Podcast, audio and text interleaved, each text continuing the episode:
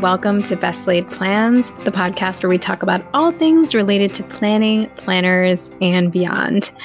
There's definitely going to be a little bit more beyond because I realized that if I'm really going to be doing episodes every single week, there's probably going to be some branching out beyond planners because even though there are a lot of wonderful planners in this world, there are a lot of planning adjacent topics that probably deserve attention too, kind of like the technology focus that I did in a prior episode. 52 episodes in a year is a lot, especially when I'm not planning on too many guests. Again, probably about one per month. So if you have ideas for planner adjacent topics, please send them to me because I'm interested to know what you all are interested in. All right, so today's episode is going to be a Q&A episode focused on some recent questions I got from you guys. I have four questions lined up here. And the first one is a bit of a deep dive related to dealing with getting your system to work for you when your job is very chaotic and there are a lot of demands on your time. So I'm going to read this question. It comes from my blog reader who I will call L. I've realized that the reason I've lost my planning mojo lately is that my systems don't work well for my current role. I've moved into a management role with a team of staff. A big part of my day is unpredictable. At 9 a.m., the day will be clear with a couple of meetings scheduled so that I have some tasks planned in, and then all of a sudden I will get an urgent request that needs a response immediately. Something else comes in due by the end of the day that requires a few phone calls to resolve, my boss's boss pops by my desk to ask a question. I attend the meeting as planned, and then a corridor conversation reveals that a staff member has a problem that I really need to meet with her about, and etc., etc. And then all of a sudden, it's late, and my husband is texting me about dinner, and those tasks from the start of the day are still on my to do list. I know that this problem is not unique to my kind of job at all, and in other fields, this kind of juggle may actually have life or death implications. So, what does a morning planning session look like when the plan may change very quickly? How do I keep track of everything and make sure the balls I drop are those I dropped intentionally?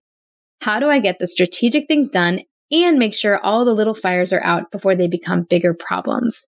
And bonus points if the answer involves use of my beloved Hobonichi. OL, you're a listener and reader after my own heart with your beloved Hobonichi. My first thought, well, I had a lot of thoughts in response to this question. But in rereading it, part of me wonders if this is more of a planning issue or more of a job structure issue, because I think there are probably deeper aspects at play that you may not be able to entirely plan your way out of in this case. For example, you mentioned that you have big projects that you're not able to move forward on because of all these interruptions. Do you perhaps need some protected deep work time that you schedule in? Like maybe you're going to respond to all these fires that need to be put out throughout the day, but maybe the hours from 8 to 10 a.m. are sacred or whatever it needs to be. Now, using your planner could be one way in which you demarcate times that are going to be designated as uninterrupted. And maybe there'd be some way of putting these into your work calendar as a meeting so that that could be allowed to take place. But, you know, this is a planning question, but also a work structure question at the same time. The response I wrote on my blog had more to do with the planning aspects of it. I will say my job has these sorts of issues too, particularly actually really all the time because I do have a supervisory role in addition to my clinical role. And little things will come up, sometimes fairly urgently, demanding some degree of my attention. Or maybe a patient related request comes up on a day that I had kind of blocked off as a GME day. For me, they don't tend to mess with my planner mojo in the way that Lily talks about, mostly because I don't expect my planner to capture or prevent every little twist and turn throughout the day. I feel like that's kind of unrealistic. I also don't feel like I need to record every little, you know, phone call that gets answered or new email situation that happens in the planner. The planner is more for those big rock things and the personal things that I know I want to move forward and seeing how I can plan those in so that everything else can kind of happen around that. If something is really urgent or must be done on a given day, it typically goes on the calendar page itself so that I know that it has to get done. Otherwise, I tend to do my morning planning by looking at the hard landscape to my schedule, putting that in. So that's those meetings and everything that you mentioned. And then based on the anticipated available time, choosing one or two things from my weekly list to try to make progress on. Some days that happens and it's great. And to be honest, if I hadn't chosen things from that list, I don't think I'd be able to have great focus during downtime. And downtime does happen. It doesn't always happen, however. Sometimes crises happen and I don't get to those things on my tests, and that's okay. There may have been a time when I was a little bit more ruffled about this, but honestly, in this stage of my life, I've gotten more used to these twists and turns, and that's why I designated a little line symbol that basically means I'm not doing this today. So instead of a check in a box, I'll put a little horizontal line, which basically means not happening today, but I can either either move it to the next day or decide not to do it at all. As sometimes these things that seem important actually become less important with time depending on what the situation is. So, I guess what I would say is for you, perhaps kind of a big three approach makes sense. Look at your heart's landscape, look at the time that you might have to get things done, and then choose a maximum of three things that you might work on in the gaps. And be aware that you might not be able to work on them. Maybe you'll have lots of corridor conversations on a given day, or lots of crises will happen. That's part of your job, and it sounds like you're taking that in stride. But instead of beating yourself up about not doing the things on your list, Think about the things as opportunities to do. If you do have the time to achieve them, then that's a bonus. Now, if you find that there are big things that you're not getting accomplished and day after day you're migrating, then you have to look at everything on your plate. Maybe it's not a realistic workload. Cal Newport, um, who I've mentioned many times in this podcast before, does a lot of talking about how in the modern workplace, there's not a lot of thought about how work is distributed. And sometimes a more objective look at what's on your plate, maybe speaking with that boss or your boss's boss about it, will help you figure out what's a more realistic amount to get done. Perhaps there are big projects that would benefit your company if you were able to move forward with them that you're not able to get done because you are dealing with minutia. Maybe there's some other route for that minutia or some protected time that could be negotiated. So this was kind of a planning question, but I think the situation that Elle describes is bigger than that.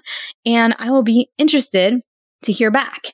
I'm going to read two responses that came on my blog to this dilemma since I posted Elle's issue, and my blog readers are incredibly insightful and smart. So I thought I would share some of their answers. One person wrote, Frequently, it's based on someone not consulting others' calendars before scheduling a meeting. A pet peeve in my company, we theoretically share our Outlook calendars publicly.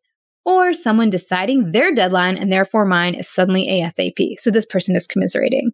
She writes, It's been so frustrating for me. Instead, what I've been trying to do lately is a very simple top three method of planning, which I just mentioned, where I choose the three things that I think I must get done on a particular day.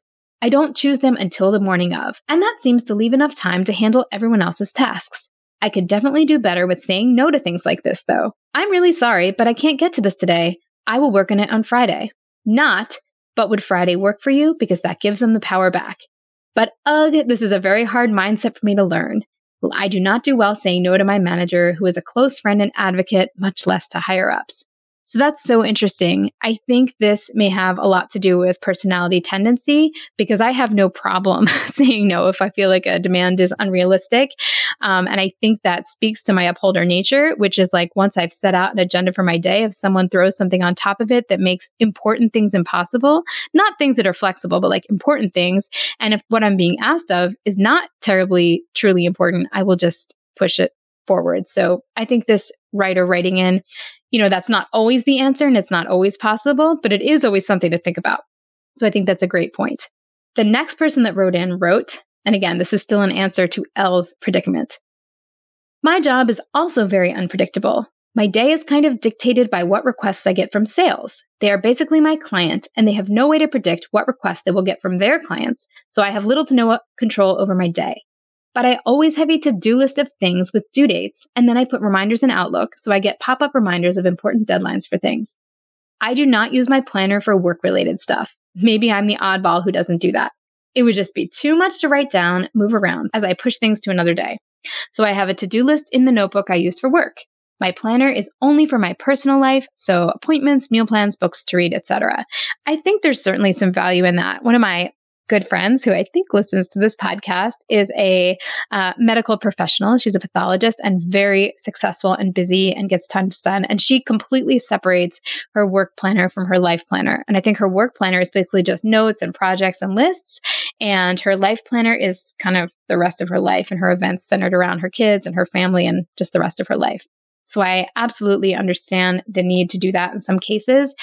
And I also agree with the idea that, you know, every little thing you accomplish at work doesn't necessarily need to be in your planner. It would just clutter things too much, even on spacious daily pages. I, for one, am thankful for our electronic medical record because I never need to make a checklist of, for example, people I need to call back for lab results. That list is already created for me within our system, and there would be no benefit in recreating it somewhere else. So think about what really deserves space in that beloved Hobonichi and what can kind of stay in its own other landscape, whether that is, I don't know, Asana or whatever people are using at, at tech companies or or even sometimes in your work email, even though I know there are mixed thoughts on that. Today's episode is sponsored in part by Factor. Factor is sponsoring this episode with an awesome discount code PLANS50 to give you 50% off your first month and 20% off the next. Trying out our sponsors helps keep the show going, and I think this is a wonderful time to give it a try, given that it's always a busy season. Factor offers no prep and no mess meals that are tailored to your wellness goals. They offer multiple options from protein plus to plant based to keto and many more. No matter what your health goals are, you can keep kitchen time to a minimum while enjoying healthy and delicious meals with premium ingredients with Factor. You can get started feeling great and fueling well now by giving them a try. Head to factormeals.com slash plans50 and use code PLANS50 to get 50% off your first box plus 20% off your next month. That's code PLANS50, P-L-A-N-S 50, at factormeals.com slash plans50 to get 50% off your first box plus 20% off your next month while your subscription is active. Today's episode is brought to you in part by Jenni Kayne. I love Jenni Kayne and I hope you love shopping there to support the show. When you do, visit jennikayne.com and use code PLANS for 15% off your first order. We are now well into spring, and there's no better time to shop for beautiful cotton sweaters that can take us right into the next season. And definitely take a look at their dresses. They have so many pretty ones. I'm obsessed with the day dress, it's so classic and versatile. Plus, everything in their collection is designed so intentionally that you can style pieces together without a second thought. All of their sweaters and tops pair with jeans, work pants, and more, and can be styled to fit practically any occasion. Find your new spring uniform at jennikayne.com. Our listeners get 15% off your first order when you use code PLANS at checkout. That's 15% off your first order at J E N N I K A Y N E dot com. Promo code PLANS. Let getting dressed be one less thing to worry about.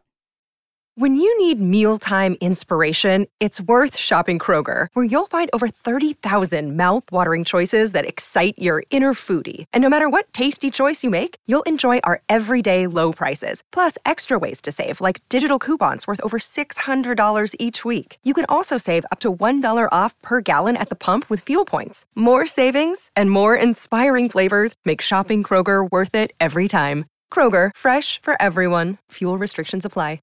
Finally, a last tip that came in for L comes from I.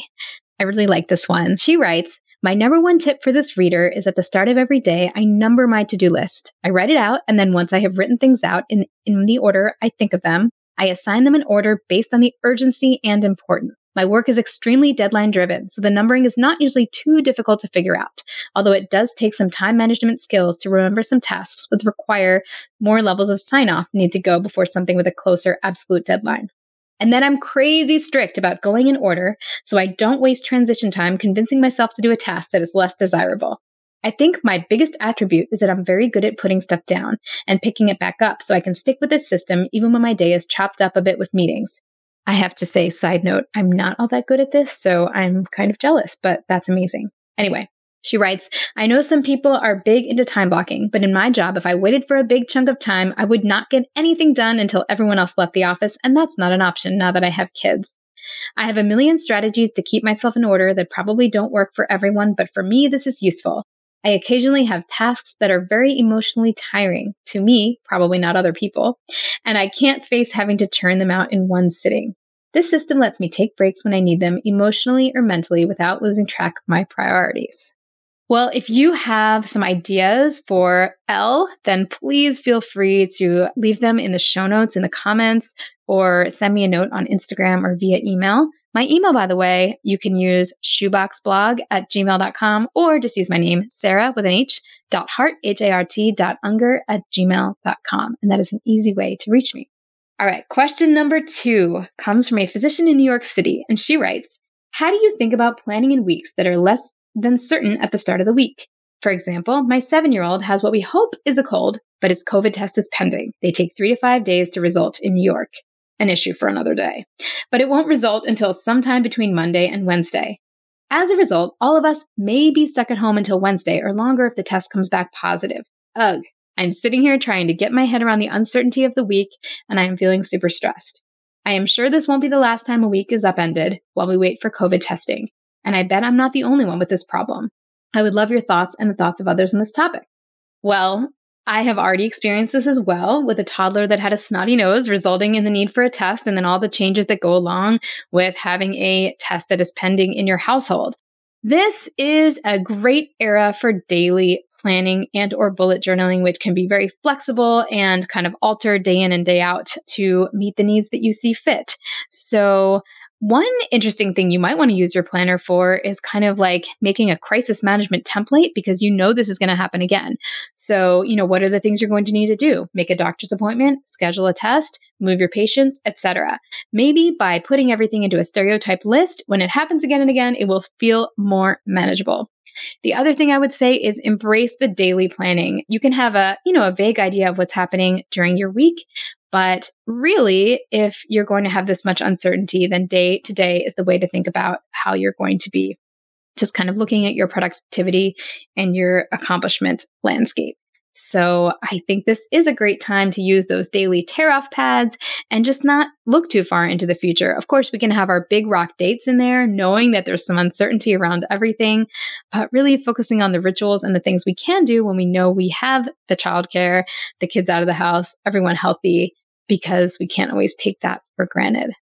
Again, we welcome any listener feedback on these questions. So if other people have ideas, please send them. I also will throw in another shout out to sticky notes. If there are things that you think might happen but might not happen and you really don't want them on the page to be looking at, you know, for the rest of the year, if it turns out that needs to change, then sticky notes are a great low tech tool to make that work. All right. Question number three has to do with cleaning house. I would love for you to address what you do with all your planners and accessory notebooks once they are full. I think you toss your Hobonichi! Explanation point, explanation point. I have kept what you call an accessory notebook for years. I just found one from 2008 complete with my list of wedding thank yous to write, and in the last three to four years transferred over to a Hobonichi Techo cousin for everything. Do you ever miss not being able to look back on your notes as a schedule? You have the blog, so perhaps that solves it for you. If throwing away is truly the answer to avoid some perpetual clutter situation, should I change how I record information?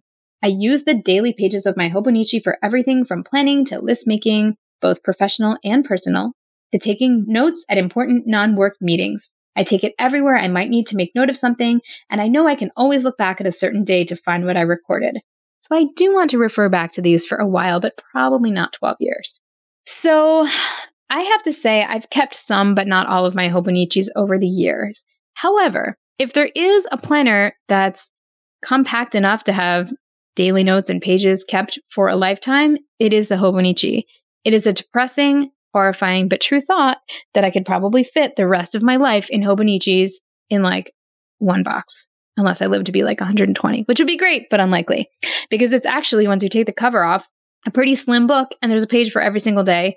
And I don't think I need to keep much more than that. I have not kept them all. I kind of regret it. All right. No, I remember a planner that I had in like 2001 and how cool would it have been to be able to look back and see exactly what I was doing like the week of 9 11 and what I wrote in my planner when that was happening. But I don't have that one anymore. I think I kept it for a while. So what made me throw it out? I don't know. 2020 will certainly be a year to keep some planners, although I've kind of messed that up by switching from planner to planner every five minutes. But, you know, it's 2020. I'll still keep some of them. So I don't know. I do throw some of them out in part because I've been doing a lot of reviews and I accumulate excess planners like beyond what is normal for a person to have. But I do think that keeping, you know, a yearly Hobonichi plus maybe a, that really slim accessory notebook that goes with it really isn't going to be that much to cart around because if you're 20, you know, on average, you're only going to live for 65 more years and that would fit in a box or two. And how cool would it be when you're 85 to be able to pull out your Hobonichi from when you were 32 and remember exactly what you did on any given day. I think there's definitely some beauty and romance to that. And even though I love to throw things out, I think I'll be keeping my Hobonichis from here on out. All right, last question. And I'm going to be completely honest. I'm worried I already answered it, but I'm not entirely sure. So you can fast forward if this seems too familiar. I have a question that I hope you'll consider answering. Where do you keep your planner? I find it hard to keep going back to my planner to opportunistically include the items I want. Example, ideas, grocery list, to-do items, gratitude items, etc. I'm a mother of three teenagers and a toddler, so I don't feel that leaving it open on the kitchen counter in the evening is appropriate for lurking eyes. I am a rural family physician, and while I have a dedicated work desk at my office, it's not somewhere that I regularly spend a lot of time. lurking eyes are not my issue. It's lurking pens in my house where, like, I may turn around and then there's scribbles on my Hobonichi, and that is just not cool or acceptable. So I hear you. That said, I kind of always have my planner with me because it really is, I don't know, how I go throughout my days and keep myself centered and remember what I'm supposed to be doing and not forget things. So it is a little bit of a crutch and an anchor. And that means that it has to come with me. I mean, it either sits on my desk at home or it sits on my desk at work or it's in my work bag or if I'm upstairs in my office, it's with me there. It basically kind of hangs out with my laptop when I'm home because both of those things are kind of like my hub. So I don't know, maybe try building that habit and you mentioned lurking eyes. I'm kind of trying to imagine what you wouldn't want your teens to see in your planner. I like my kids to see my planner because it might teach them kind of how to plan, but what I don't want is for them to draw in it. So maybe you need one of those Hobonichi covers that zips so that that will protect it from undue harm should your toddler come across it. But yes, I do carry it back and forth. I feel like that's part of what makes it really useful to me that it's always there and I'm always looking at it and I'm always writing in it. So there you go. Finally, I will end this episode with a little bit of planner related news, just things that are coming out. So, I mentioned Cal Newport earlier in this episode, and I've mentioned him many a time before. He has a lot of ideas around technology and the way we work in this modern age, as well as planning. I don't follow all of his methods to a T. I will admit I find some things about them really captivating and compelling, and other things not exactly a fit for my lifestyle. But I think he's full of fantastic ideas and he is going to be releasing a time block planner.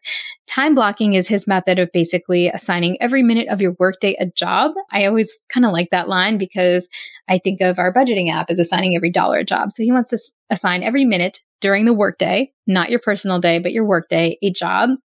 And he's releasing a planner to help you do that. So I'm going to be really interested in seeing what that looks like. Maybe it will help some of the dilemmas from our listener L early on, or Maybe it won't. I don't know. We'll have to see. So that's kind of exciting in the planner news world. In addition, Cultivate What Matters is a line that is a favorite of many of you, and I'm going to be doing a review. I think it is a gorgeous product. It's just pretty to look at and kind of inviting to write in. And they have launched their 2021 line. It's completely out, and there's just a lot of really pretty offerings. I don't plan on using a Cultivate product for 2021, in part because I got one for 2020, and honestly, I haven't really personally made as much use of it as I might have liked. However, I think it's a great system for those who want a separate goal setting system from their planner, and it deserves some attention on this podcast. So I will be delving into that a little bit more in a future episode. Finally, if you are listening to this and you either make planners or are super into planners or have found some cool new accessory, please send them my way. I would love to have some kind of a planner news segment in these episodes, and I need all the juicy planner gossip. So please send it on to me. All right, this has been another episode of Best Laid Plans in which we tackled some mm. Q&As. One on managing workday where many tasks kind of come at you and how to plan your way into serenity, which I'm not sure is possible, but at least some ideas on how to make things a little bit easier a question about planning when there's lots of uncertainty, as in during the pandemic, a question about keeping planners, and finally, the question about where I actually keep my planner. If you have input and answers to these questions as well, please send them to me. I would love to see and hear them, and I can share them on future episodes as well. You can always reach me, as I mentioned, at my blog, theshoebox.com. The show notes are usually posted right after the episodes land, which is like on 5 a.m. on Monday mornings. So you can just go to the blog, and go to the Best Laid Plans page and look for the show notes for any given episode to find some comments and pictures. And I usually also post to Instagram at shoebox underscore plans. And you can reach me at either of those places. So thank you so much for listening. I will throw my weekly plea for reviews. You guys have been amazing and there have been lots of lovely reviews. So thank you for those. If you haven't left one, I would love it because I'm trying to grow this podcast so that I can eventually make it sustain itself. That's what we're hoping for. So, again, thank you all so much for listening, and I'll be back next week with more planning excitement.